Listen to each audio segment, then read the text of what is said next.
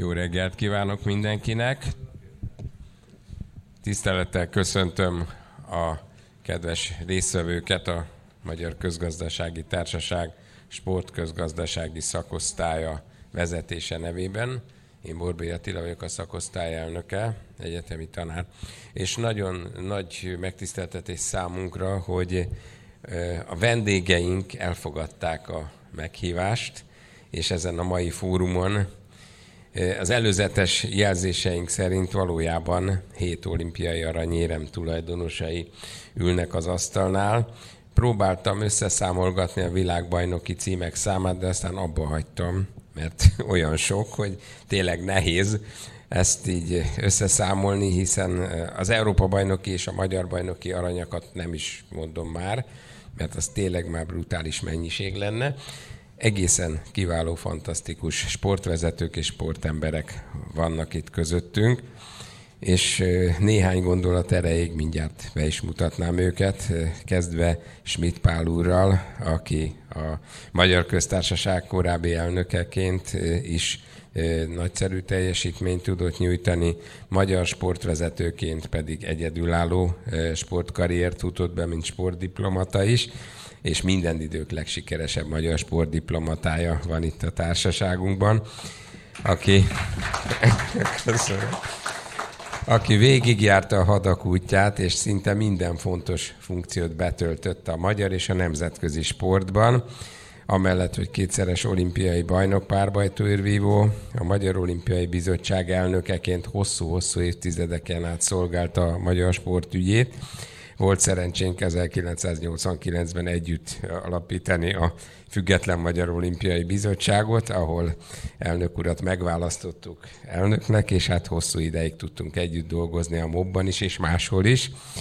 Nem beszélve arról, hogy a nemzet sportolója, a halhatatlan sportolók bizottságának, klubjának, egyesületének tagja, a Nemzetközi Olimpiai Bizottságnak ma már tiszteletbeli tagja, korábban volt a alelnök az Olimpiai Bizottságban, volt a Protokoll Bizottság elnöke, a Környezetvédelmi Bizottság elnöke, azt hiszem sorolhatná még hosszú-hosszú ideig, és hát két ciklusban különböző helyeken volt Magyarország akreditált nagykövete Spanyolországban és Svájcban is. Úgyhogy végigjárta a raglétrákat mind a sportban, mind a gazdaságban, mind a politikában, és miután ez egy közgazdász vándorgyűlés, nem szabad eltitkolni, hogy Schmidt Pál elnök úr közgazdász, öt nyelven beszél, és a szakmában is megmérettette magát, hiszen dolgozott a szállodaiparban is vezetőként, úgyhogy autentikus, hogy számunkra tud hasznos gondolatokat elmondani, és a mai kis vitánkon és kerekasztal beszélgetésünkön sok-sok adalékot fog tudni hozzátenni majd ahhoz, hogy hogy lehet egy élsportolóból egy nemzetközi karriert befutó sportdiplomata, sportvezető, és hogyan tudja reprezentálni mindazt, amit a sportpályán vagy a páston tudott produkálni. Tovább megyek. Fábián László barátomat szeretettel köszöntöm, aki olimpiai bajnok, öttusázó, de amellett a vívásban is jeleskedett, hiszen számos vívó bajnoki címet is szerzett végigfutotta ő is a karrierpályát. Volt vállalatvezető, volt magáncégnek a tulajdonosa, és az Olimpiai Bizottság apparátusán belül is egy szép felfutó, felívelő pályát mondhat magáénak. Jelenleg ő a Magyar Olimpiai Bizottság főtitkára, és azt hiszem, hogy a, a Mobió döntést hozott, hogy hogy Lacit jelölte főtitkárnak, hiszen nagy tapasztalatokkal rendelkező sportoló, sportvezető. És köszöntjük őt is. Társaságunkban van Berki Krisztián, barátom, akivel a Magyar Torna Szövetség elnökségében dolgozunk most már évek óta. Azon kívül Krisztián, hogy olimpiai bajnok, tornász, azon kívül remélhetőleg hamarosan közgazdász is lesz, hiszen a Debreceni Egyetem sportközgazdász képzésének hallgatója, úgyhogy a kezeim alatt nevelődik, remélem, és meg lesz az a második diploma is. Azt hiszem, Krisztián elég gyakran szerepel a médiában is, és mindazt a karaktert, amit a tornasportban hozott, és volt szerencsénk részt venni az ő olimpiai bajnoki címének elnyerésekor Londonban. Igazán nagyszerű élmény volt, és ezt a mai napig is örömmel tudjuk ünnepelni, úgyhogy köszöntjük Krisztiánt is sorainkban.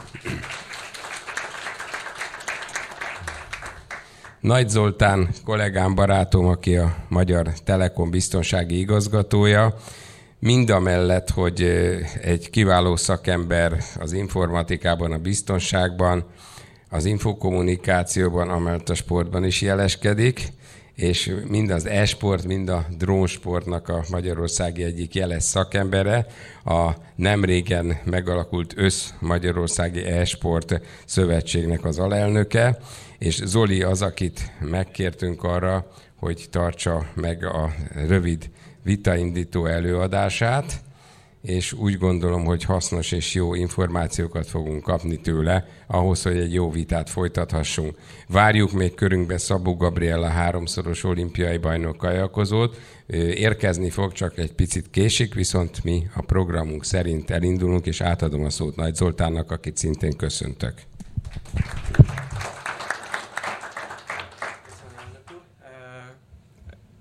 Azt gondolom, hogy az e-sport ennyi világ és olimpiai bajnok mellett inkább egy székfoglaló beszédet mondanék ezen kapcsán, hiszen a tömegsportok, az élsportok jelen vannak a jelenünkben, a múltunkban és reméljük a jövőnkben is, és a technikai sportok ezen változata, azt gondolom, hogy a következő bemutató során hitelt érdemlően kér helyet a nap alatt.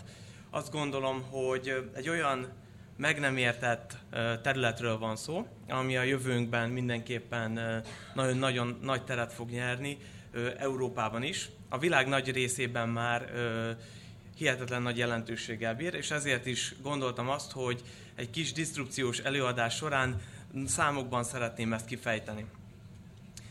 Ugye ez a játékosok világa 1958-ban a modern számítástechnikai eszközök megjelenésével, köszi, kezdődött el. Ugye az MIT-n fejlesztették ki ezeket a típusú számítógépeket, és utána 1972 óta vannak kereskedelmi forgalomban ezek, az, ezek a típusú játékok, és ebből a felfutásból ugye közel 50 év alatt jelen pillanatban egy olyan számsort láthatunk, hogy a világ körülbelül 40. leggazdagabb államának GDP-je tudja kitermelni ez az iparág.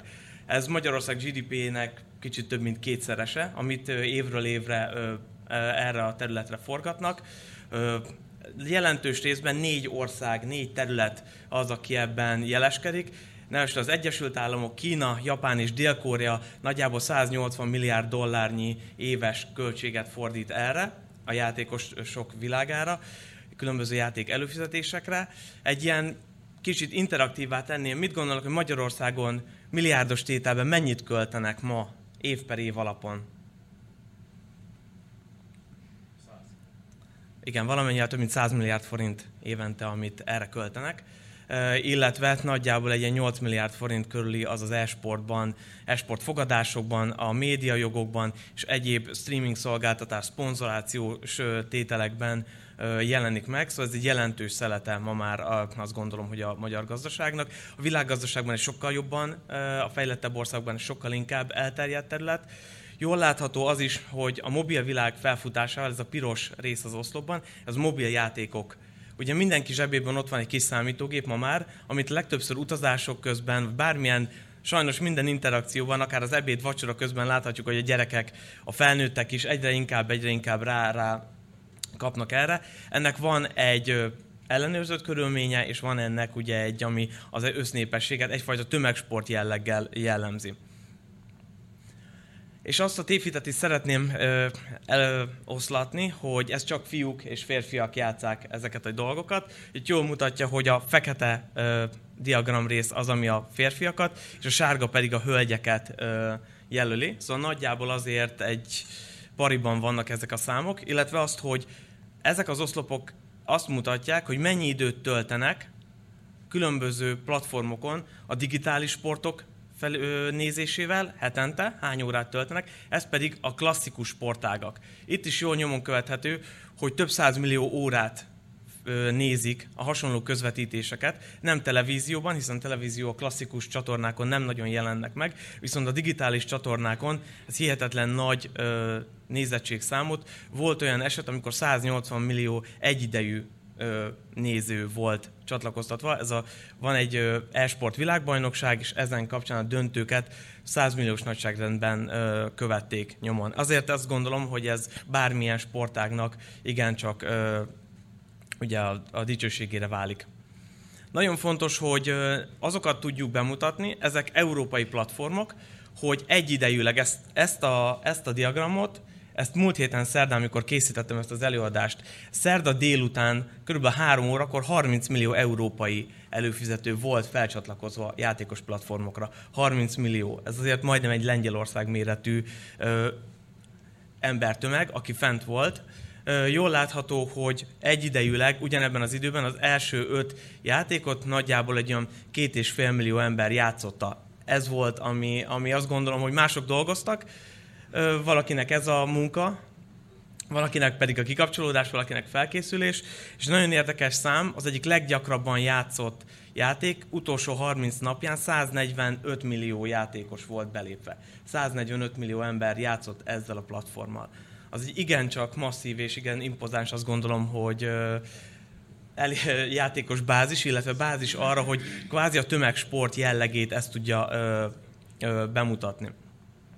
Nagyon fontos, hogy beszéltem eddig a tömegsportról, azokról a számokról, ö, amik, amiket a nagy tömegeket elérik. Itt viszont a sportolói létről, Tavalyi évben zárásként a leggyak, legjobb előfizetés, legjobb fizetésekkel, ugye majdnem negyed milliárd dollárt fizettek ki 4000 főnyi játékosnak Dota 2 világában, és ezt 1500 versenysorozaton keresztül, szóval hogy nagyjából azért ez egy átlag amerikai ö, diplomás bérnek a másfélszeresét keresték meg ezek a játékosok ö, ezeken a platformokon, és jól látszik, hogy közel ö, nagyjából a top 5 játék az ilyen 800 millió dollár összdíjazás volt, csak az egyszerű díjazás, ebben nem voltak benne a szponzorációs díjak, nem voltak benne a közvetítési és egyéb díjak, úgyhogy nagyjából, ahogy láthatjuk, eléggé szűk nis közönség az, aki 4000, 5000, 7000 emberek, akik élsportolók ezekben a platformokban, viszont ezek hihetetlenül jól fizetett játékosok. A világ egyik legnagyobb szponzora, az SK Telekom, a South Korea Telekom, az nagyjából egy ilyen 100 millió dollár értékben végez szponzorációt. Ezeket az embereket személyes edzők is. Szóval ez nem úgy néz ki, hogy bocsánat, elhízott fiatal srácok üldögélnek egy szobában, egy sötét szobában, és majd a napbarnította, vagy a monitor barnított arcukkal mosolyognak vissza, hanem nagyon komolyan naponta két óra fizikai edzés is beletartozik ebben, azon ki, hogy nyolc órányi edzés minden nap része az életüknek. Úgyhogy ez egy igen komoly és megterhelő sportág illetve a sportág jellegét egy kicsit szeretném szofisztikálni, hiszen ma már láthatjuk, és sajnos azt gondolom, hogy a következő diát még érdemes úgy végignézni, hogy ma már a játékosok világa és a drónok világa mennyire kapcsolódik össze.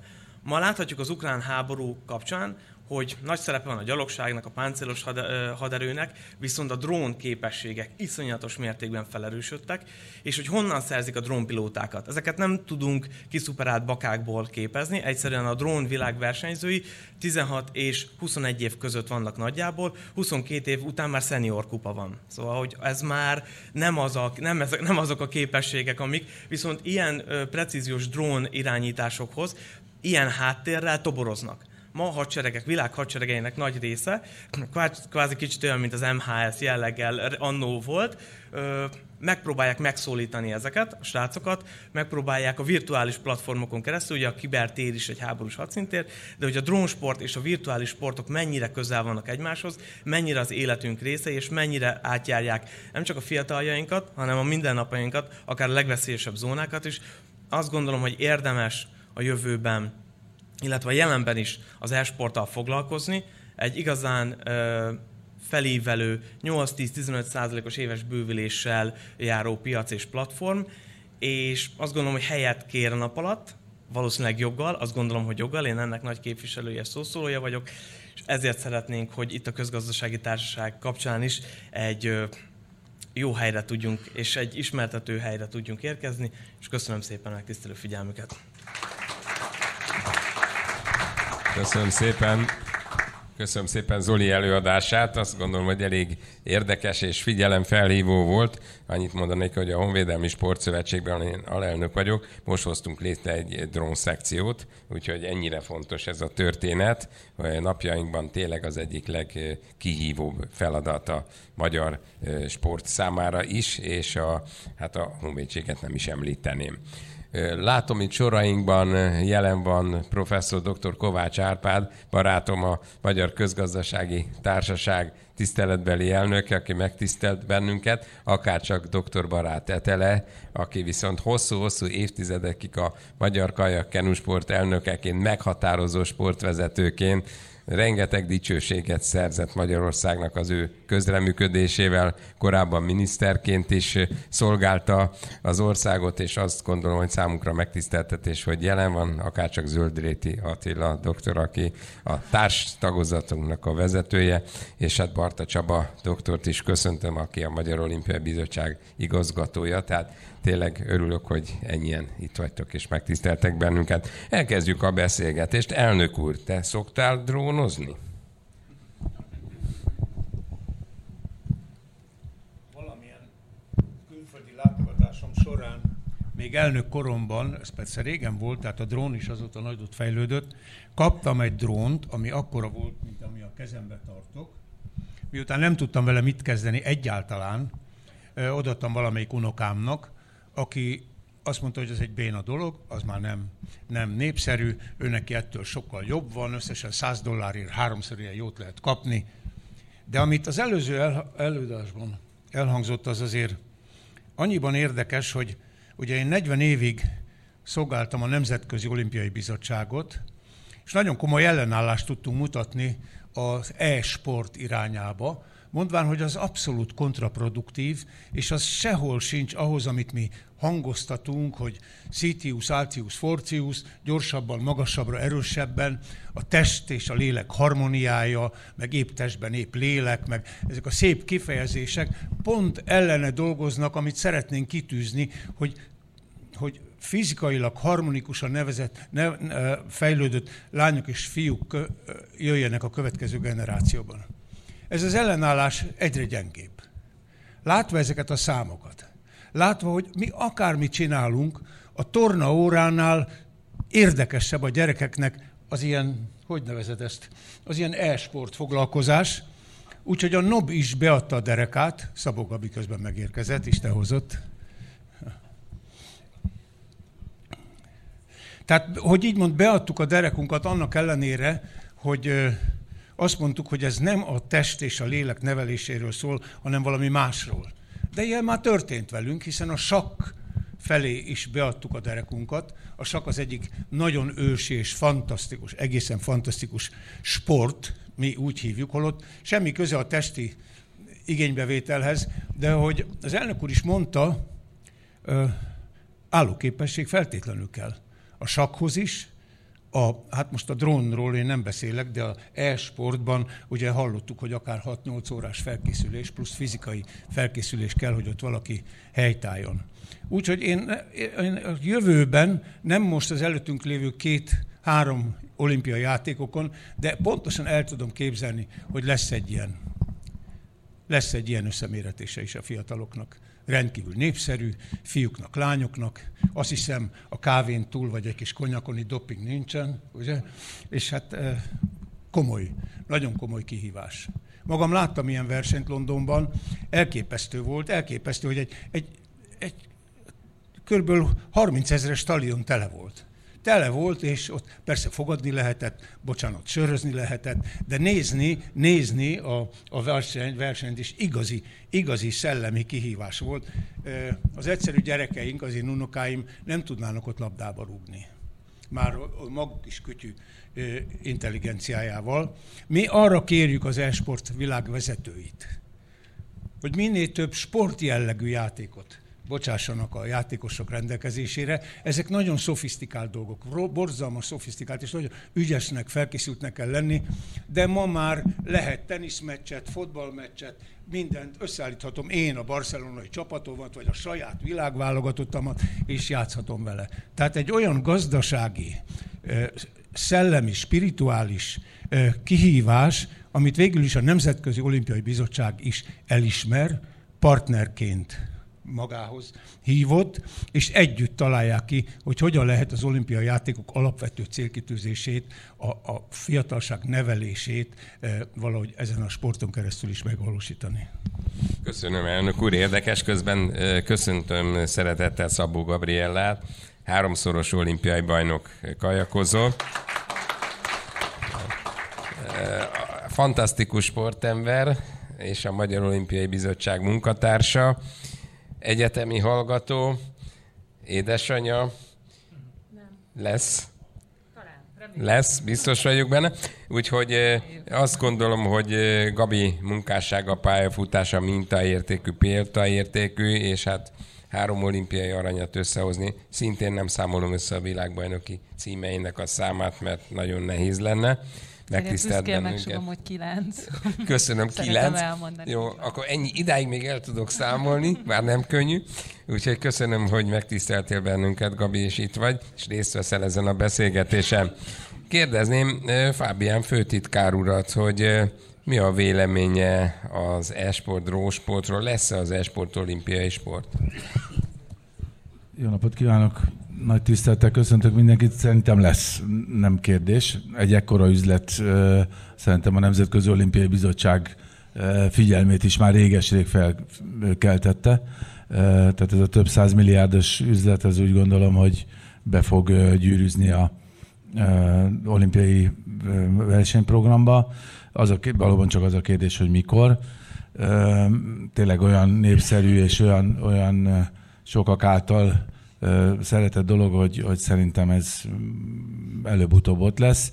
Én Schmidt elnök úrhoz tudok csatlakozni, hogy azok a sportolók, akik nap mint nap 8-10 órában megszakadtak a különböző edzőteremben vagy pályán, folyt róluk a verejték, a, a könycsepp, minden, a, azoknak egy kicsit mondjuk nehéz beemelni ezt a fajta felkészülést, de már utána néztünk, mint Magyar Olimpiai Bizottság, komoly fizikai felkészülés van itt is, tehát nem csak azt kell elképzelni, amit a fiam a napi 8-10 órás edzés mellett egy további másik 6 órás játékkal tölt, hogy ücsörög a székbe és tyúkszem nőtt a fenekére, hanem, hanem valóban itt komoly felkészülés van, kell az állóképesség, ezt is fejlesztik a, a, a sportolók.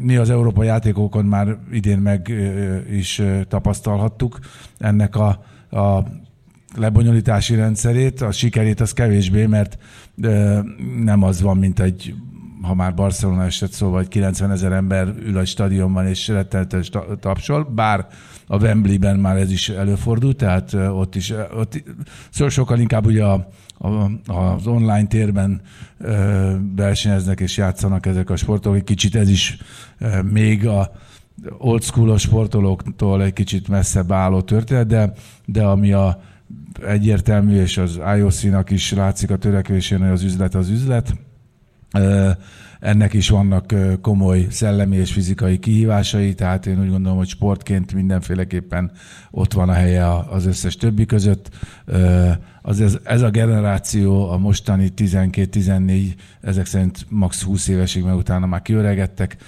ezek viszont fantasztikusan szeretik.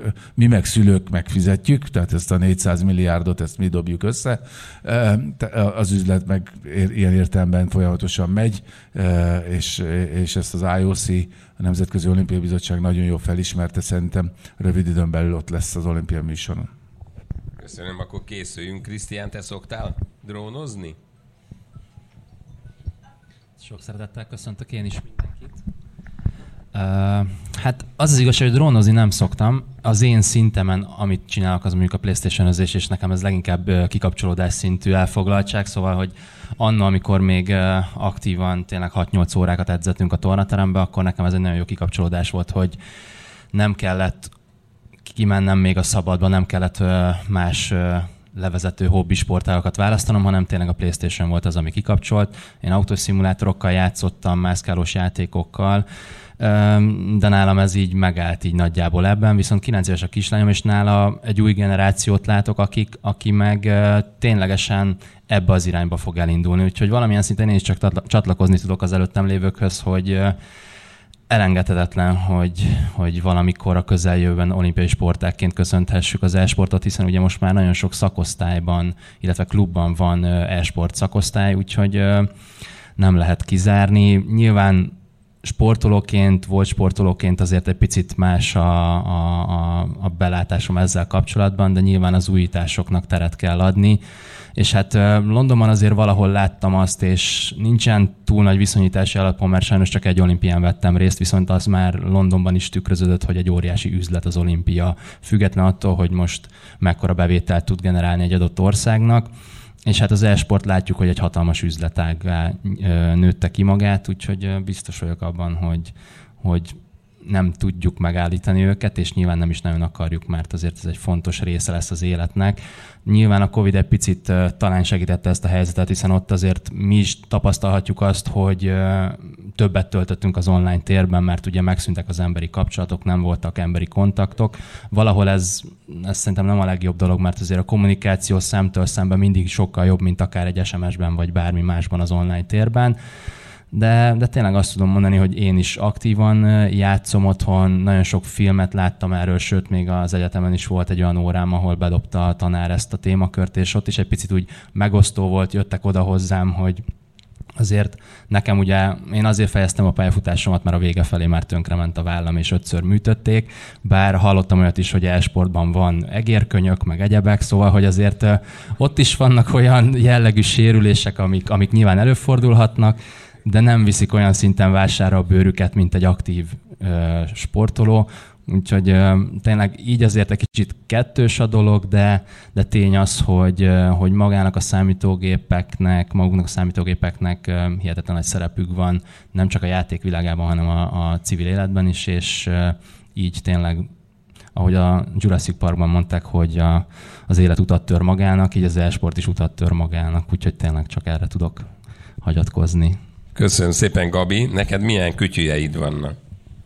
Én is köszöntök mindenkit, és nagyon megtisztelő, hogy itt lehetek. Köszönöm. Én, én leszek a kakuk tojás, mert én, én szabadtéri sportákból jövök, ugye kajakoztam 25 évet, és a mai napig minden szabad pillanatomat igyekszem kint tölteni, és én, én extrém módon távol, távol tartom magam ezektől a modern eszközöktől. Én nem játszottam a Playstation-nel, számítógépes játékokkal, és, és kicsit homokba is dugom a fejem ezzel az egész esporttal kapcsolatban. Én azt látom persze, hogy a modern technológia az mindenhová begyűrűzik, és az egy-két éves gyerekek is most már e felé mennek, és, és igazából teljesen megkerülhetetlen a mai generációnak az, hogy az e-sportban fognak szocializálódni. De azért egy kicsit naívan én hiszek abban, hogy az emberbe bele van kódolva a szabadságvágya és, és a mozgásigénye, és a kettőnek meg kell férnie majd egymás mellett. Én bízom abban, hogy az e-sport az olyan mértékig fog ebbe a a következő generációba és a sportéletbe begyűrűzni, hogy, hogy valóban sporttal kapcsolatos és sportszimulátorok lesznek ezekben a játékokban, de ugyanúgy megmarad a, az, a fizikai aktivitás is a, az olimpia világában is, illetve a hétköznapokban, mert, mert hát alapvetően a szabadidősport az nem kiváltható az e-sporttal. Ez alapvetően igaz. Kicsit lépjünk tovább, mert hiszen nagy esemény volt itt az elmúlt időszakban Magyarországon, Budapesten. A, az atlétikai világbajnokság rendezője volt Magyarország, és mindenképpen az iránt érdeklődnék elnök úrtól, hogy szakmai, gazdasági, politikai szempontból hogyan értékeled ezt az eseményt? Köszönöm szépen. Nos, mint minden nagy világeseménynek, ennek az atlétikai világbajnokságok kell, hogy legyen úgynevezett legacy, mondja az angol, hozománya, hagyatéka, ha tetszik. Ez több szinten is érzékelhető, miután itt vagyunk egy közgazdász konferencián, természetesen gazdasági vonatkozása van, volt és lesz is egy ilyen gigarendezvénynek, most olimpiai játékokról nem is beszélek, vagy egy labdarúgó világbajnokságról, maradjunk a magunk legnagyobb megrendezte versenyénél. Én fölírtam magamnak, hogy milyen hagyatékai vannak egy nagy világversenynek. Ez bekövetkezett itt az atlétikai világverseny is. Van egy sporthagyatéka, ez, ez láthatatlan, mert ugye van mérhető, megfogható, meg láthatatlan hagyaték. Nos, a sport, hogy népszerűsítettük a sportot, buzdítottunk, hogy a gyerekek menjenek atlétizálni. Egy gyönyörű létesítmény született, ez a sport javát szolgálja majd a Nemzeti Atlétikai Központ. A fizikai aktivitásra próbáltuk már a jegyvásárlás idején buzdítani a fiatalokat, tehát valahogy úgy jutottak olcsóbb vagy kedvezményes jegyhez, hogyha valami letettek az asztalra fizikailag, és felhívta a figyelmét, így általánosságban mondom, az egészséges életmódra. Van egy társadalmi, kulturális, szintén nem megfogható, de hagyatéka egy ilyen nagy rendezvénynek, ilyen, hogy egy nemzeti összefogást tapasztaltunk, ilyet, hogy önkéntes segítők jelentkeztek, sokkal többen jelentkeztek, mint amire a végén szükség volt, de több ezer önkéntes tanulta meg egy életre az önkéntesség szépségét, küldetését, mint, mint társadalmi tevékenységet. Van természetesen a gazdasági hozománya. Ez mérhető, lehet csúsztatni számokkal, mert lehet, hogy csak arra a nyolc napra vonatkozhatom, mennyi jegyet adtunk el, mennyi turista érkezett pontosan, mibe került a biztonság, a formaruha, a protokoll, a, a minden, a verseny lebonyolítása, a bírók, stb. De általában véve már ott kezdődött, hogy a döntés után ilyen úgynevezett feasibility study, egy meg, megtérülési vagy kifizethetőségi tanulmánynak kellett születnie, hogy mi lesz majd. Mert a nyolc nap elmúlik. Építünk egy hatalmas stadiont, azzal majd mi lesz? Annak a kihasználtsága mi lesz? Valóban nyolc napra építettük? Vagy szolgálja egy következő generációnak majd a, a, az egészségét? Tudni kell, hogy ami oda készült, azon 600 mérnök dolgozott. 600 mérnök. És sok ezer embernek adott munkaalkalmat, ami fontos gazdasági tényező. Az a stadion ott van, gyönyörű, és egy olyan helyre került az a stadion, ami egy ahogy szokták mondani, teljesen barna mezős. Egy elhanyagolt, egy semmilyen terület volt, és most lám, hasonlóan más olimpiák, mint mondjuk a, a, a Queen Elizabeth Park Londonban, vagy a olimpiai falu Barcelonában, olyan hagyaték, gazdasági hagyaték, amit a következő generációk ö, gyümölcsözően ö, használhatnak. Van még ugye a beruházások vonzattak, vittek pénzt, hoztak pénzt, és végül is a turizmusra óriási hatással volt, nem csak ez alatt a nap alatt, ami 60, 60 ezer, ezt kiszámítottam valami, mindösszesen 28 milliárd forintot költött ez a 60 ezer turista 8 nap alatt, most abból mennyi az állami, mennyi a taxisoké, mennyi az ajándékosoké, mennyi volt a jegybevétel. Úgy naponta 100 ezer forintot költött egy ide tévedt turista a 8 nap alatt. De a turizmus hatása az tovább gyűrűzik, hiszen akik itt voltak, valószínűleg még egyszer majd visszajönnek. 206 országot láttunk vendégül. 206 ország, akik soha azt se tudták, hogy mi a különbség Bukarest és Budapest között. Azok most itt voltak, megtapasztalták, hogy a város szép, a város vendégszerető, a város biztonságos, a városnak tiszta a levegője, tiszta a vize, tiszta a talaja, hogy ez a város igenis élhető, és a turizmus számára ezek a fontos kihívások. Úgyhogy egy turista generáció jön majd egy következő időben, aminek komoly gazdasági hatása van. Megemlíteném még a környezeti hatást, ilyen mint a terület rekultivációja, új zöld felületek kialakítása. Van egy ilyen városépítészeti környezet. Ha olimpiát rendeztünk volna, akkor meg kellett volna csinálni a Ferihegyről beépít, bejövő, bejövő utat, milliárd, sok-sok milliárdos beruházás.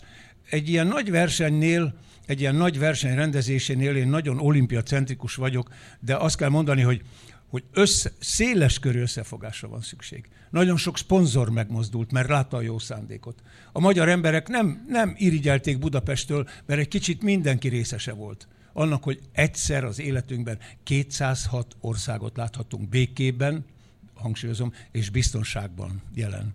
És végül is van egy lelki érzelmi hagyaték is, ez a bizonyos így mondanám, nemzeti büszkeség.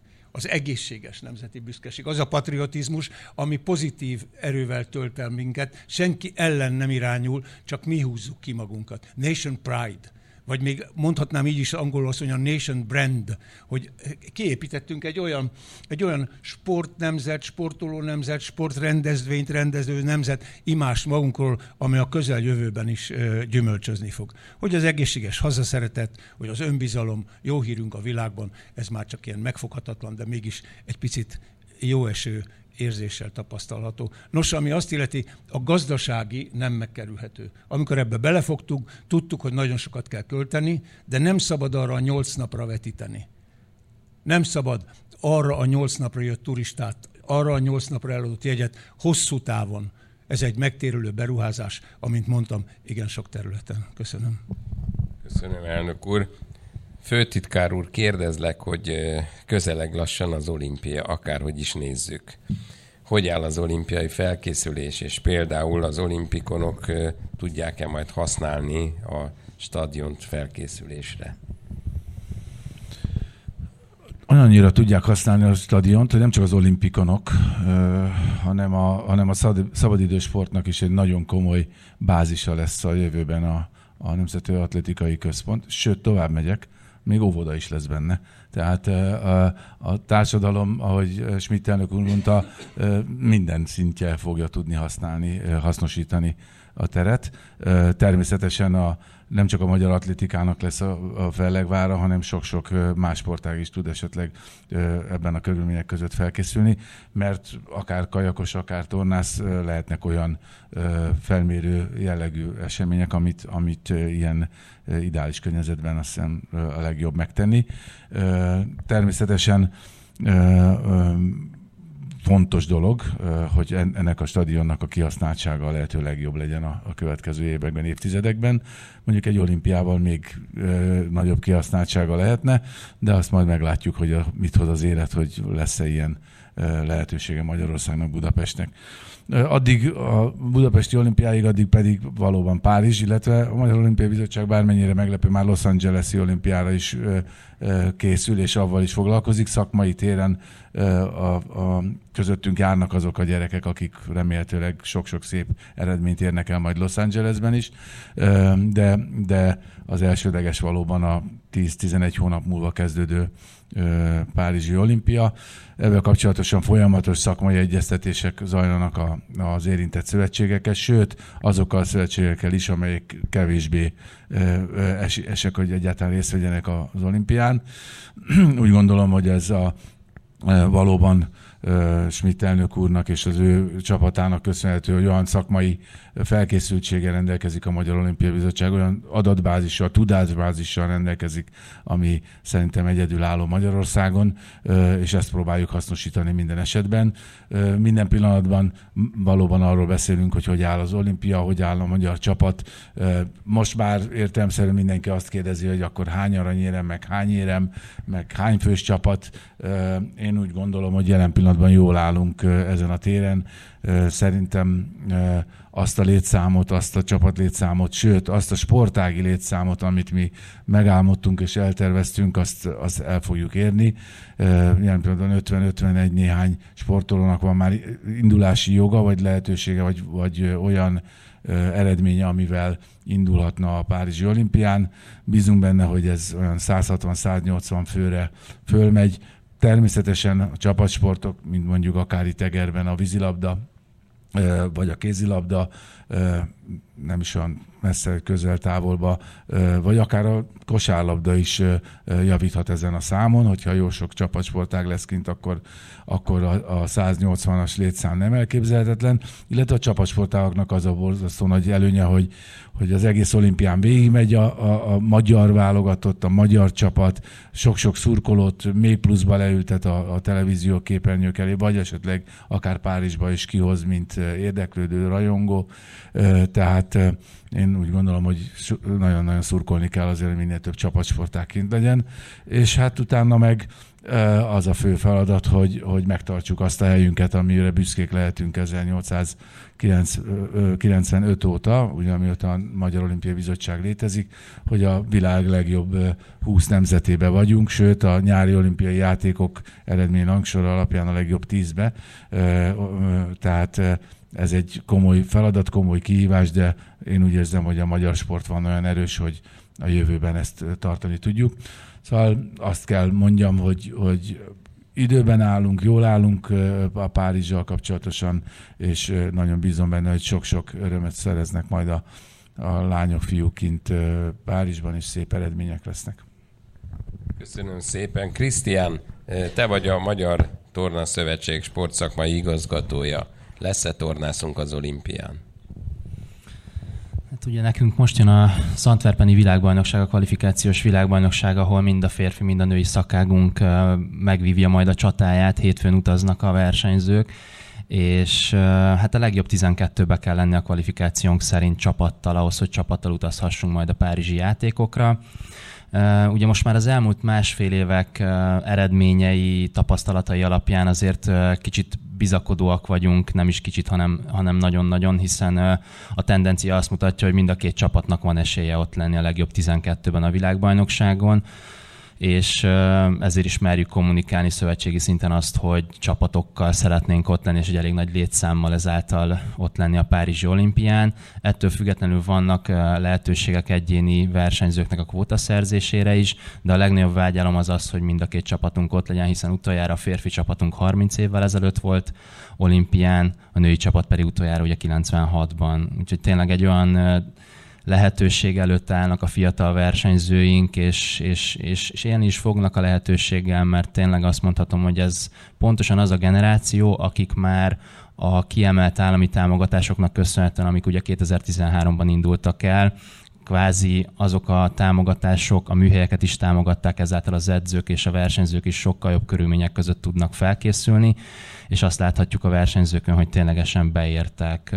19 és 26 év közötti versenyzőkről van szó, úgyhogy ha, ha ne Isten nem jönne össze a csapatkvóta, attól függetlenül még, még mondhatom azt, hogy legalább két olimpiai ciklus van ezekben a versenyzőkben, úgyhogy mindenképp bízunk bennük, nagyon-nagyon várjuk a világbajnokságot. Ugye a Torna Szövetségnek, a ritmikus gimnasztika sportágnak köszönhetően Pignicki Fanni személyében már van egy kvótánk a Párizsi olimpiára. Reméljük, hogy mellé tudunk még tenni legalább csapatszinten 4-5 kvótát, illetve egy majdnem 10 kvótát majd a Párizsi játékokra, úgyhogy nagyon bízunk a versenyzőinkben hétfőn utaznak, és jövő vasárnap pedig kezdődik a férfiak verseny, úgyhogy aki teheti, az nézze majd az M4 Sport csatornáját, és szurkoljon a versenyzőknek, mert itt nem biztos, hogy nem biztos, hogy a szurkolók sok esetben érzik azt, hogy átjön a túloldalon a versenyzőknek, pedig higgyék el, hogy tényleg nagyon-nagyon fontos az, hogy, hogy a versenyzők érzik és, és érezzék azt, hogy menjen állnak mellettük, és nem csak mi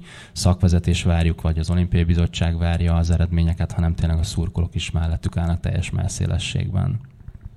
Köszönöm. Szurkolunk mindenképpen a tornászainknak, hogy elérjék a kvalifikációt. Gabi, mi lesz a kajakkenúban, mit vártok?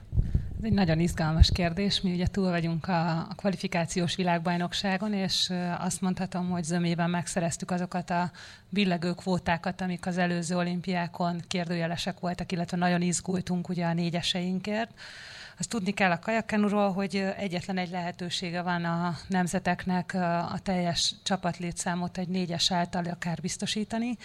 Ez meglepően az idei világbajnokságon a női kajaknak sikerült nehezebben, tehát a korábbi olimpiákon mindig a fiúkért izgultunk, most a férfi csapatunk dübörög, tehát van köztük két olimpiai bajnok, illetve egy olimpiai ezüstérmes, aki a, a magját alkotja a férfi csapatnak, és a nőknél ugye ez, ez most egy kicsit gyengébben szerepelt. Női kajakban még van két kvóta hiányosságunk, de azt gondolom, hogy ezt tavasszal még meg fogják oldani a lányok.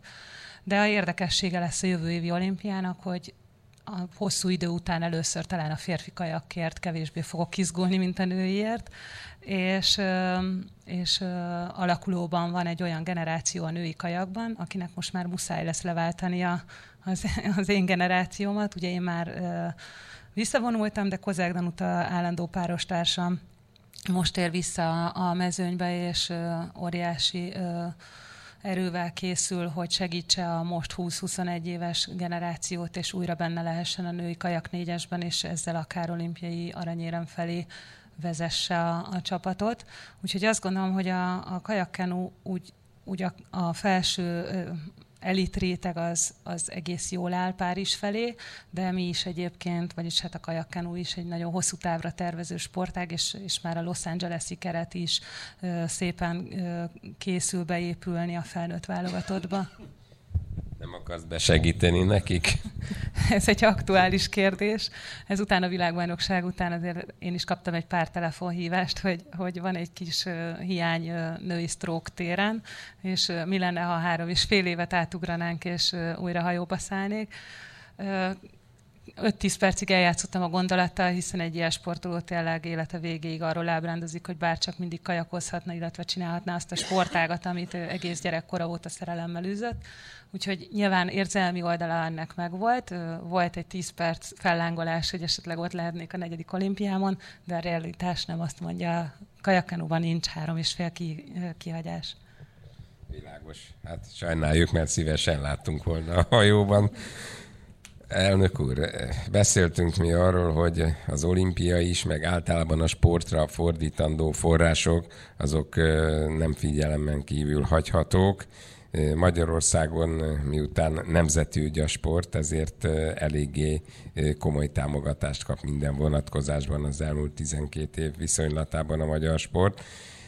Hogy értékeled ezt, milyen perspektívákat látsz, milyen viszonylatok vannak a GDP vonatkozásában hazai és nemzetközi szinten? Veszélyes kérdés, Attila amikor Kovács Árpád úr itt ül, aki a számokat pontosan ismeri, jobban ismeri, mint bárki itt az egész szállodában, de inkább arra hivatkozom, hogy készült az európai sportról egy fehér könyv, ami minden aspektusát feldolgozza az európai sportnak. Ebben természetesen mi is benne vagyunk, mondjuk, hogy ott vagyunk az átlagnál. A, ez a fehér könyv azt mondja, hogy egyes országok foglalkoztatásának 3-4 százalékát kínálja a sport.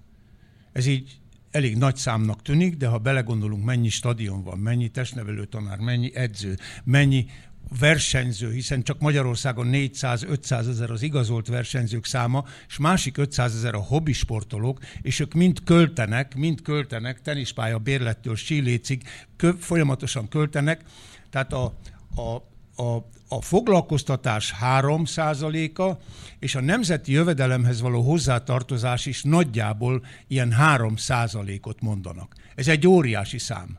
Azt hiszem valahol 80 ezer milliárdnál tart a, a nemzeti hogy mondjam, költségvetés, az ország költség, nos ehhez a 3 az bődületes nagy szám, ez körülbelül így kiegyenlíti egymást, mert Magyarországon a sportot nem csak a kormány támogatja, nem csak szponzorok támogatják, hanem az önkormányzatok is nagy-nagy erőfeszítéseket tesznek, hogy a saját lokál patriotizmusokat erősítsék. Zárójelbe bezárom tegnap voltam, vagy tegnap előtt Veszprémben, Veszprémi kézilabda csapatban egyetlen egy magyar játékos nincs, zárója bezárva, hogy mi ebbe a lokál patriotizmus inkább üzleti vállalkozás, vagy valami szórakoztató ipar része, mint a fotball, de azért az kemény sport, azt elismerem változatlanul. Tehát én úgy érzem, hogy pont egálba van. Azt nem merem mondani, hogy a sport egy kicsit befizető az állam kasszájába. Majd nem. Tehát nem kell szégyenkeznünk, hogy jaj, de sokba kerül a sport, igen, sokba kerül a sport, sokba kerül az egészséges testnevelés, a mindennapos testnevelés, sokba kerül az, hogy minden gyerek tanuljon meg úszni. Ehhez nem csak fotballpályák, hanem uszodák, termek, kistermek, műfüves pályák, teniszpályák, ilyen-olyan létesítmények kellenek. Tehát erre az állam nagyon sokat költött, amióta deklarálta, hogy a sport kiemelt stratégiai ágazat, nem versenysport, nem, nem itt a három kollégám ők is kellenek, mert példaképek és buzdítanak, de az kell, hogy a magyar fiatalok ki tudják húzni magukat. Az kell, hogy a magyar fiatalok jókedve és egészsége rendben legyen. Hogy a magyar fiatalok fogják fel a sport szépségét és a benne lévő nevelő hatást és egészségmegőrző hatást felfogjuk. Tehát gazdaságilag én úgy gondolom, európai, de valószínűleg Magyarország is itt tart, hogy amit kapunk a különböző csatornákon sport, azt nagyjából vissza is, vissza is fizetjük. Tehát nem olyan elviselhetetlen nagy teher, hogy sportpályák megújultak, hogy gyönyörű úszodák épültek, és így tovább. Mert kis tanmedencék is épültek, és ahogy említettem, mindenféle a gyerekek sportolására alkalmas eszközök. Ami nekem fáj, hogy a sportfelszereléseken ugyanannyi áfa van, mint a mondj egy izgalmas márkát, mondj egy táskát például. Gabika, milyen táskád van? Louis Vuitton. Ugyan, ugyan az van, amikor egy tornacipőt, jó, ugyan az van, amikor egy tornacipőt veszek, és ugyanaz kell fizessem, amikor egy ilyen luxus cikket veszek. Itt, itt lehetne még finomítani, tudom, hogy nem tud ekkora összegről lemondani a költségvetés, ezzel tisztában vagyok, de valahol itt lehetne még buzdítani, hogy egy kis terhet levenni a szülők, elsősorban a szülők válláról, amikor a gyerekeiket valamilyen szakosztályban, legyen az vívó, bár, bármilyen birkózó, ötusa viszik, mert ez költséges dolog.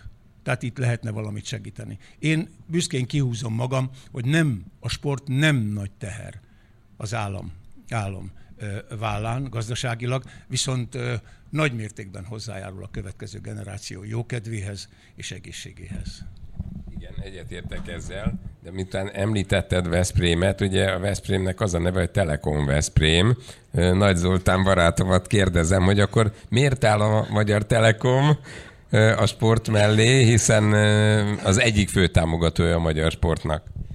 Valóban, itt elnök úr után kicsit nehéz, hiszen nincs az, az utánpótlás is egy más téma valóban nehéz. Ugye hasonlóan a Ferencvárosnak is főszponzorai vagyunk, ott is azt mondhatjuk, hogy a, azért a tegnapi meccs után volt három magyar játékos a csapatban, nem mondhatjuk azt, de azt is mondhatjuk viszont, másik példaként, hogy a ifjabb lisztes Krisztián, ami saját nevelési utánpótlás viszont egy ilyen közegben tud nevelkedni, és már a nemzetközi csapatok figyelmét is felkeltette. Azt gondolom, hogy ha jó példaképekkel tudunk előjárni, és jó megfelelően tudjuk támogatni ezeket az élcsapatokat, akár az utánpótlásban meg kell, hogy jelenjenek azok a fiatal magyar tehetségek, akiket érdemes és ö, tudunk más úton, módon is támogatni. Jelen pillanatban kicsit hiátus van talán ezekben a sportokban az ilyen típusú magyar élsportolókból, de azt gondolom, hogy nagyon sok esetben láthatjuk már a felnőkő generációkban, hogy megjelennek ezek. Azt gondolom, hogy a Telekom csoport is ezzel, ilyen üzenetekkel tud inkább méltón a magyar sport mellett állni és támogatni azt. Nagyon fontosnak tartom azt, hogy legyen elegendő támogató a magyar sport mellett, hiszen ahogy elnök úr említette, ennek vannak eh, pozitív hatásai a szponzor, a támogató, az együttműködő partner részére is, nem csak reklámmarketing oldalról, hanem az egészséges életmódhoz való hozzájárulás szempontjából is. Lépjünk egy gondolattal tovább, hiszen itt az asztalnál eh, nem csak fantasztikus sportolók vannak, hanem mindenki a eh, sportolás utáni életében is sikeres pályára lépett és én személy szerint, mint egyetemi ember is hiszek abban, hogy a kettős karrier az egy rendkívül fontos dolog, és a sportoló az később is tud nagyon hasznos lenni, és a sportban szerzett tapasztalatait az élet egyéb területén tudja hasznosítani, és miután mi itt közgazdászok vagyunk, és ez egy közgazdász vándorgyűlés, ezért egyáltalán nem mindegy az, hogy hogyan tudjuk hasznosítani ismereteinket, tudásunkat, sportolói karrier, pályafutás korábbi szakaszából, Gabi, te hogy tudod ezt hasznosítani? Igen, én ugye most már másfél éve dolgozhatom az Olimpiai Bizottságnál, ezúttal is köszönöm Lacinak, a főtitkár úrnak a felajánlást, hogy ő meglátta bennem a csillagot, és azt mondta, hogy bár az elmúlt 25 év teljesen másképp telt, de hogy ő látja azt, amit tényleg a sportérték ad, a sportpályafutás után hasznosítani tud belőlem akár a Magyar Olimpiai Bizottság. És én nagyon, nagy örömmel láttam, ugye én marketinges vagyok az Olimpiai Bizottságnál, és amikor, amikor ide kerültem, akkor főtitkár úrék akkor kezdték el megtervezni a kettős karrierprogramot. Én már akkor ugye ezt döbbenten láttam, hogy, hogy milyen erőfeszítéseket tesznek e köré, a program köré, és milyen alapossággal választják ki a szakembereket, akik a sportolókat fogják segíteni a jövőben. És mint magánember, ex-sportoló mondhatom, hogy a legnagyobb segítség, amit egy olimpiai bizottság adhat a, a 14 éves korú, utánpótláskorú gyerektől elkezdve a, a kiöregedett ex-sportolóig, mert tényleg egy, egy óriási réteget fog kiszolgálni ez a program. Ugye ennek a lényege az az, hogy a tanulást teljes mértékben össze tudjuk hangolni mi sportolók, egy, egy nagyon extrém életvitelt az egyetemi tanulmányainkkal, illetve én, én mindig azt mondom, hogy életem legnehezebb időszaka a gimnázium volt, amikor elkezdődtek már a két edzések, és még iskola, és, és az egy nagyon feszített tempó volt, és ennek igyekszünk mi egy bázist, egy, egy, egy biztonságos keretet adni majd, hogy a sportoló ne érezze azt, hogy a sport, után, sport és a tanulás között kell vacilálnia. Tehát igyekszünk, vagy igyekszik a Magyar Olimpiai Bizottság egy olyan programot kialakítani, ahol a tanulmányokat mindenképpen segítik, és van még egy fontos lába ennek a programnak, ami a sportteljesítményüket fogja szolgálni. Ez mentálisan, fizikálisan is megvalósul. Tényleg igyekeztünk, vagy igyekeztek olyan szakembereket beválogatni ebbe az elit csapatba, akik ö, minden ö, élsport mellett előforduló ö, hiányosságra, illetve nehézségre jelenthet gyógyírt, mentális szakemberek, illetve olyan sportdiagnosztikai és sportfejlesztő programokkal, ami, ami én megint csak azt tudom mondani, hogy én azért eltöltöttem tíz évet az elitsportba, és nagyon nehéz volt egyedül kitapasztalni, hogy milyen dietetikust válasszak, milyen ö, mérési ö, edzésekre tudok még járni, illetve sportpszichológust ta, ö, találni. Ezeket egyénileg nagyon-nagyon nehéz ö, kiválasztani, és azért itt ö, olyan szakemberek fognak ö, segíteni a sportolóinknak, akik a, a Magyar Olimpiai Bizottság által lettek kiválasztva, tehát tényleg meg lett szűrve nagyon a gárda. Úgyhogy én, én csak ünnepelni tudom, illetve támogatni ezt az egész programot, amennyire tudom, én is kiveszem a részemet a kialakításában, mert, mert azért szerencsére megtisztelnek azzal, hogy azért kíváncsiak az én véleményemre, hogy nálam milyen nehézségek adódtak így a sportkarrierem alatt, úgyhogy ez, ez, ez mindenképpen egy, egy üdvözlendő dolog. Köszönöm. Főtitkár úr, te egy élő példája vagy annak, hogy az élsportolóból hogy lehet valaki magas szintű sportvezető. Hogy futottad be ezt a pályát, és hogy gondolkodtál azon, hogy mi leszel, ha nagy leszel?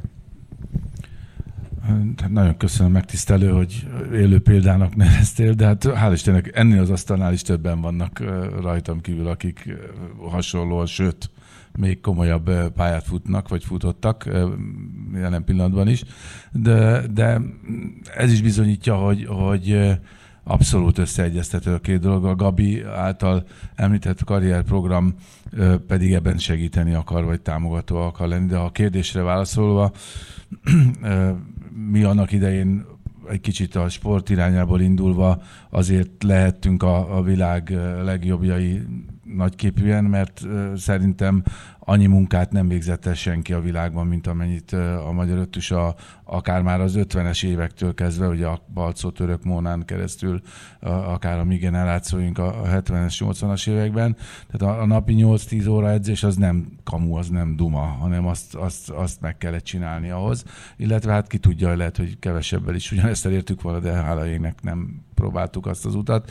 De a lényeg az, hogy emellett ö, mindenki párhuzamosan tanult. Persze a nappali tagozatos tanulás az nem feltétlenül működött, de, de az, hogy amikor az egyik edzésről a másikra mentünk, vagy edzőtáborban volt szabadidőnk, akkor mindenki a jegyzeteit bújta, és mindenki megpróbált mellette tanulni, készülve arra, hogy, hogy mi lesz majd, hogyha egyszer valóban kiöregedik, és abba kell hagynia.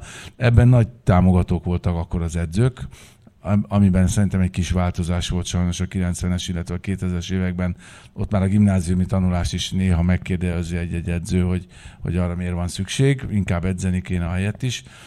De a lényeg az, hogy, hogy, hogy rengeteg jó példa van a, a sportban, arra, hogy orvosok, mérnökök, jogászok, sőt, fantasztikus szakemberek születnek különböző területen, meg természetesen az elmúlt időszakokban inkább a kevésbé jó példával találkozunk, és ezért gondoljuk mi, hogy, hogy ezen Magyar Olimpiai Bizottság sokat tud segíteni. Most szerintem 10 8-20 egyetemmel van kapcsolatunk, gimnáziumokkal kapcsolatunk lesz, tehát tudjuk segíteni és támogatni a sportolókat, hogy ha nem feltétlenül orvos lesz, hanem hanem nem tudom én, szerszámkészítő, mert ez az álma, vagy ez az irányultság, akkor ebben is majd ott leszünk, és ebben szeretnénk megtámogatni a magyar sportot is, hogy, hogy ne vesszenek el a, a a tehetségek, mert az, onnan indultunk mi ebben az egész történetben ki, hogy a Covid nekünk nem volt túl sok szerencsé a világnak benne, nekünk az a szerencség meg volt, hogy egy két-három éves kutatómunkát, elemző munkát tudtunk végezni, és ebből kialakult az a, az a borzasztó probléma, ami egy elemet kiemelve belőle a 2014-es Nanjingi ifjúsági olimpián érmes magyar sportolók, tehát akik érmet nyertek, olimpiai érmet nyertek, azoknak a sportolóknak négy évvel később a 72%-ük már nem sportolt. Tehát nem az, hogy nem volt válogatott, hanem nem is sportolt. Tehát, hogy, hogy ez egy olyan megdöbbentő történet, hogy az ember azt gondolná, hogy, hogy ezeket a sportolókat minden sportág, mint a, a aranytojás tojótyúkot, ezt, ezt, ezt simogatni, nevelgetni kell, de a pályán se tudták tartani. Tehát itt valami nem, nem kerek, és ennek az egyik része Persze az, hogy valaki besokalt, vagy me, talán meg is sérült sajnos, de volt a jelentős része az, aki nem tudta összeegyeztetni a jövőt a, a jelen edzéseivel, és ezen mindenféleképpen változtatni kell. És még egyszer visszatérve a kérdés lényegére, az asztalnál ülők mind, és még rajtunk kívül sokan bebizonyították azt, hogy a kettő igaz, igen, igenis működhet, lehet szép eredményeket elérni a, a tanulásban és a sportban párhuzamosan. Köszönöm szépen, nem volt véletlen az én provokatív kérdésem, és ez a Krisztiánhoz is szól, mint sportközgazdász mesterszakos hallgató a Debreceni Egyetemen, plusz, mint ugye szakmai igazgató a Magyar Torna Szövetségben, hogy bírod a gyűrődést? Hát én szerencsére mondhatom azt, hogy a szerencsésebb sportolók közé tartozok, hiszen a, ahogy a tudatosság benne volt a pályafutásomban, talán ami az egyik legfontosabb alappillére egy sportoló életében, a, az, hogy a pályafutását tudja azt, hogy azt a napi szintű munkát azt miért is csinálja, és mit szeretne elérni vele az nekem a tanulmányi oldalon azért nem volt feltétlenül ennyire tudatos. Én nagyon-nagyon vártam, hogy leérettségizek, és egy évet kihagyhassak, és, és ne kelljen iskolával foglalkoznom. Aztán 2005-ben Debrecenben, amikor Európa-bajnokságot nyertem, utána tudtam azt, hogy mégis tovább kell mennem, vagy főiskolára, vagy egyetemre, és akkor én itt pár száz méterre az Eszterházi Károly főiskolán folytattam a tanulmányaimat testnőtanári szakon, úgyhogy mindenképp úgy éreztem, hogy a sportban szeretnék majd tovább dolgozni és hát ugye nagyon-nagyon beindult szerencsére a pályafutásom. A tanulmányokat nem feltétlenül tudtam úgy végezni, ahogy az kellett volna, és ahogy én is szerettem volna, ezért három év egri látogatások után egy picit befejeztem ezt a tanulmányomat, viszont később a Debrecen Egyetemen folytattam sportszervezőn, és és akkor már tényleg tudtam azt, éreztem azt, ez már a pályafutásom vége felé volt leginkább, hogy, hogy ahhoz, hogy a sport után tudjak valamit kezdeni az életemmel, ahhoz mindenképp egy diplomára lesz szükségem.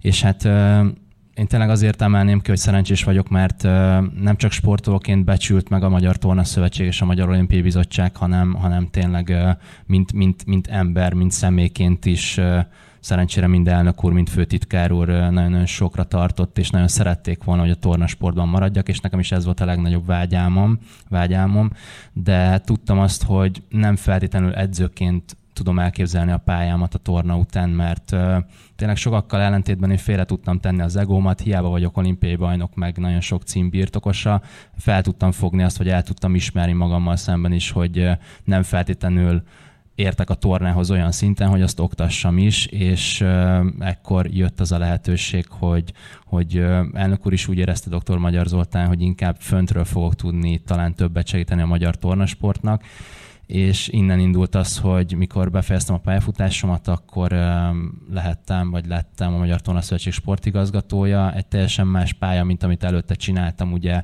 meg kellett tanulnom egy picit konfrontálódni, hiszen lent a tornateremben az edzőm az levette rólam ezeket a terheket egy kicsit burokban, nőttem fel a tornatermen belül, nyilván akkor ez volt a, a legideálisabb, most viszont sportvezetőként tényleg más, hogy látok sok mindent, mint versenyzőként lent a tornateremben, hiszen én is nagyon sokszor nem értettem, hogy a szövetség miért nem tudja megtenni bizonyos lépések irányába azt, amit, amit mi szeretnénk sportolók, és azért most már föntől egy picit más a dolog, hiszen az adófizetők pénzével támogatásával játszunk, úgyhogy, úgyhogy tényleg azt mondhatom, hogy, hogy mindennek megvan a maga helye, egy szoros költségvetés alapján dolgozunk fönt a szövetségben, és talán ennek is köszönhető az, hogy amikor Debrecenben megszereztem a diplomámat, akkor ugye Attilának köszönhetően, vagyis hát noszogatásuknak köszönhetően én is úgy éreztem, hogy ha már fönt vagyok a tornaszövetségben, egy picit más szemszögből is szeretném látni a sportot, és ezért is folytattam a mesterképzést most sportközgazdás szakon.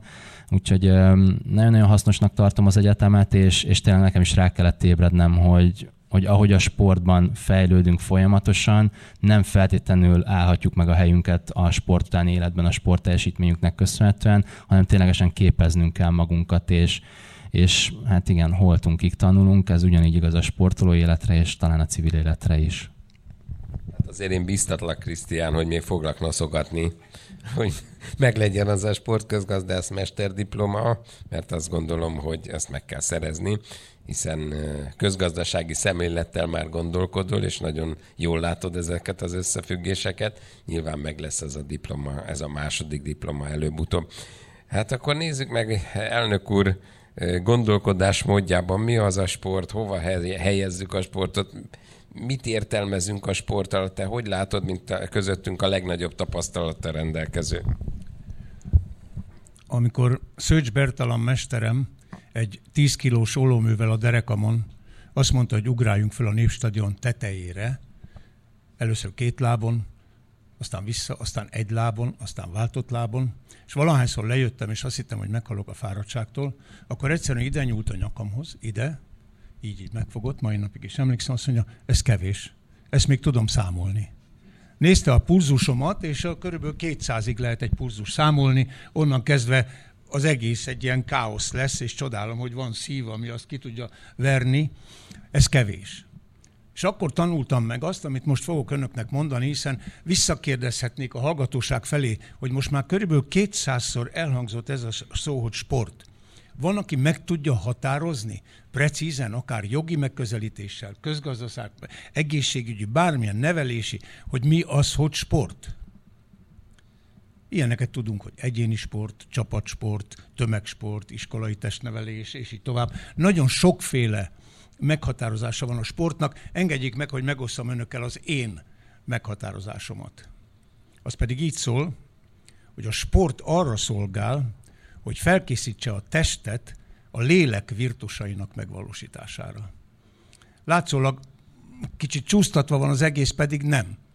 Én úgy, és ebbe bajnok társaim is egyetértenek, hogy a, hogy a sport és az edzések és az eredményesség 80, 70, 80 százalék lelki dolog. Mert el kell viselni a fájdalmat a nyolcszoros válloperációt, a monotonitást, a, a, el kell viselni a vereséget, alázattal a győzelmet, el kell viselni a küszöbök kitolását, a fájdalom és egyéb. El kell viselni mindenféle, és ez mind lelki dolog. Tehát a sport arra tanít bennünket, hogy kicsit a lélek virtusainak eh, képesek legyünk megvalósítására. Ezért én ez a meghatározás lehet, hogy sántít, nem emeli ki a a gyorsabban, magasabbra, erősebben, de az is lelki dolog.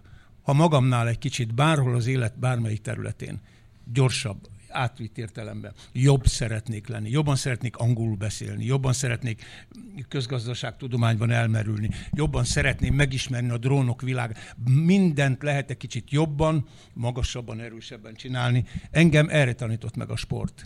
Elsősorban, és bocsánat az összes fizikai testnevelő tanárról, ők is pontosan tudják, hogy elsősorban lelki dolog. Köszönöm. Ez nagyon érdekes. mi annak idején csodálattal szemléltük Schmidt Paliékat, elnökurékat a, a Vivo válogatott edzésein, és sokat voltunk együtt edzőtáborozni Tatán, én, mint Siheder judós, és ugye ők már komoly eredményekkel rendelkező vívók, azért csodáltam őket, mert ők már tanultak akkor, és ha valakik, akkor a vívók és a vízilabdázók mindig kiemelkedtek abban az időszakban, hiszen szinte mindenki már elkezdte az egyetemi tanulmányai. Igaz, hogy sokat kártyáztak is, ez tény, de hát ez is egy plusz szellemi torna volt, és mindig csodáltuk őket, és tényleg megszerezték a diplomát. Aztán később ugye a, a többi sportág is elkezdett már azon gondolkodni, hogy itt elmondta Fábia Laci is, hogy, hogy igen, az öttusa és más sportágak is rájöttek arra, hogy bizony a sportolói pályafutásnak előbb-utóbb vége lesz, és valamilyen egyéb karrierutat kell találni, és az nem biztos, hogy a söröző vagy a borozó lesz, mert ugye régebben ez volt, hogy kaptak egy sörözőt vagy egy borozót, az nem volt feltétlenül egy igazából jó karrier, úgyhogy ebben tényleg Schmidt elnök úrék értékét alkottak azzal, hogy megszerezték a diplomát, és elkezdtek más pályán is magas színvonalon dolgozni. Hát nézzük meg akkor, hogy hogyan tudunk itt tovább lépni egy kicsit a tudomány területén, és azt gondolom, hogy még van időnk arra, hogy a hallgatóság is feltessen kérdéseket, de én provokatív leszek, mert itt van közöttünk dr. András Krisztina, aki viszont a Corvinus Egyetemen hozzánk Debrecenhez hasonlóan elkezdte a sportközgazdász mesterképzést, oktatását, szervezését. Hát Kriszta, hogy látott te ezeket a dolgokat most az elhangzottak tükrében?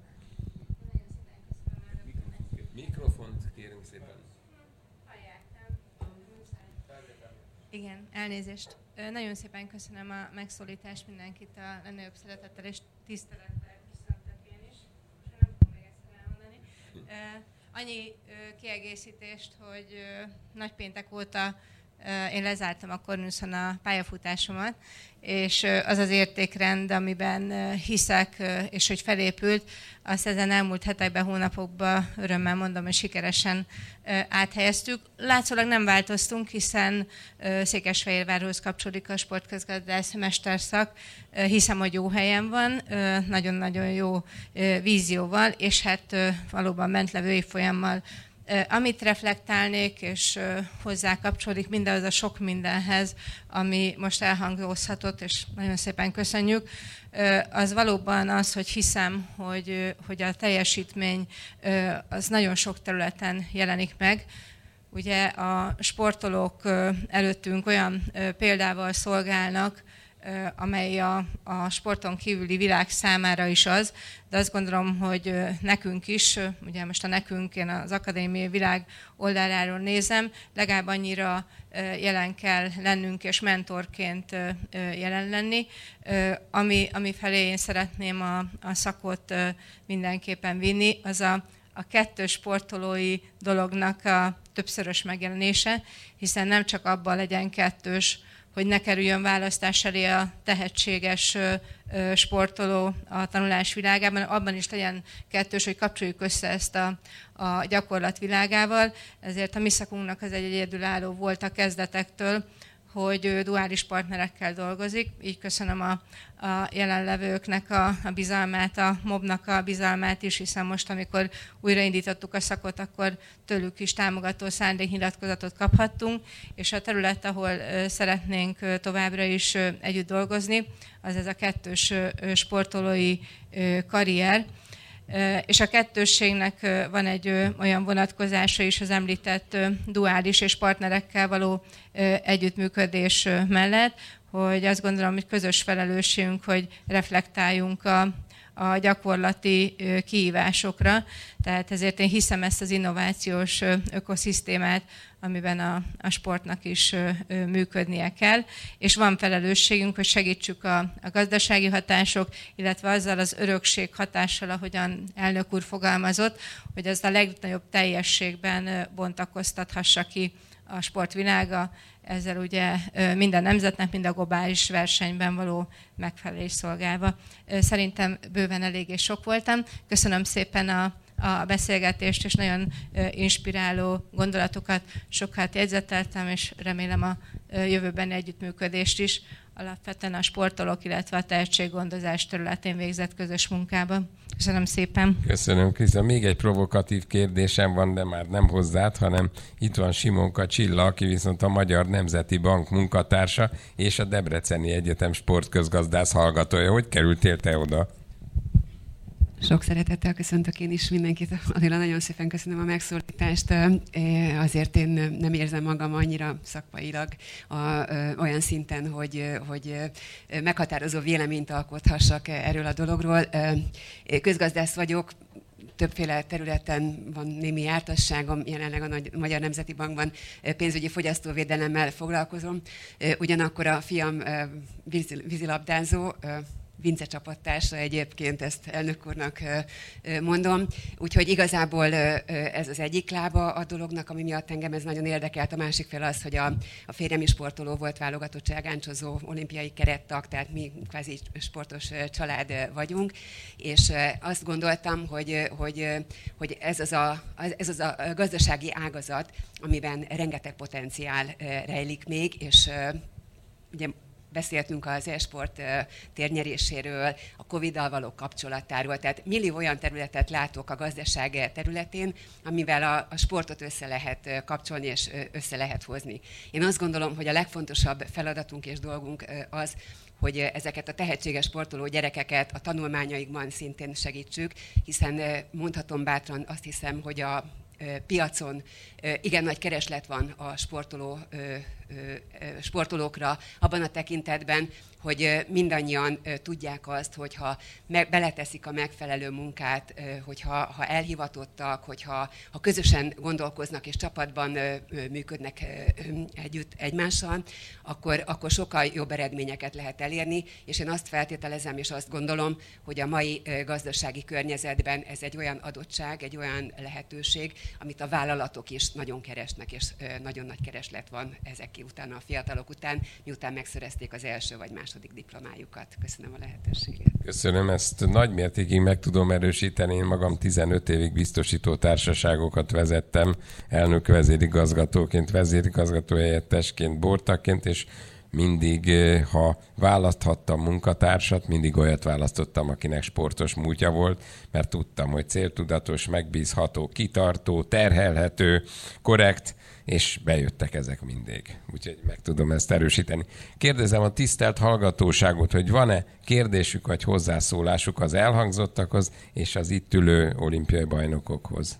Úgy látom, hogy minden világos volt, minden érthető, senki nem kérdez semmit, ez jó, mert az azt jelenti, hogy nem marad benne senkiben semmi megválaszolatlan kérdés akkor nekem egy feladatom van az, hogy megköszönjem a jelenlévőknek azt, hogy elvállalták ezt a beszélgetést, eljöttek ide Egerbe a közgazdász vándorgyűlésre, és ezt a rendezvényt mindenképpen egy magas színvonalúvá tették. Ez a közgazdász vándorgyűlés plenáris fóruma is az volt, a többi szekció is az, és hát a sportgazdasági szekció is szerencsére sikeres. Köszönöm szépen a részvételt, köszönöm elnök úrnak, előadónknak, főtitkár úrnak, olimpiai bajnokainknak azt, hogy megjelentek itt, és akkor további sikeres rendezvényt kívánok a mai nap hátralevő részére. Szekcióülést ezzel lezárom. Köszönöm.